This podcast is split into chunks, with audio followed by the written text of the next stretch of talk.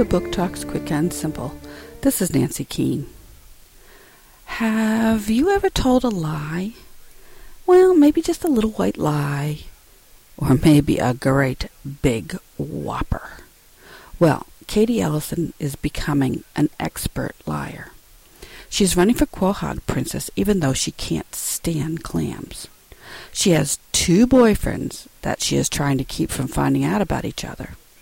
And she is keeping a very big secret about her former best friend. But when he returns to town, years after the scandal, Katie is really in trouble. She has to try to come to grips with all her lies. Pants on Fire by Meg Cabot, HarperTeen, 2007.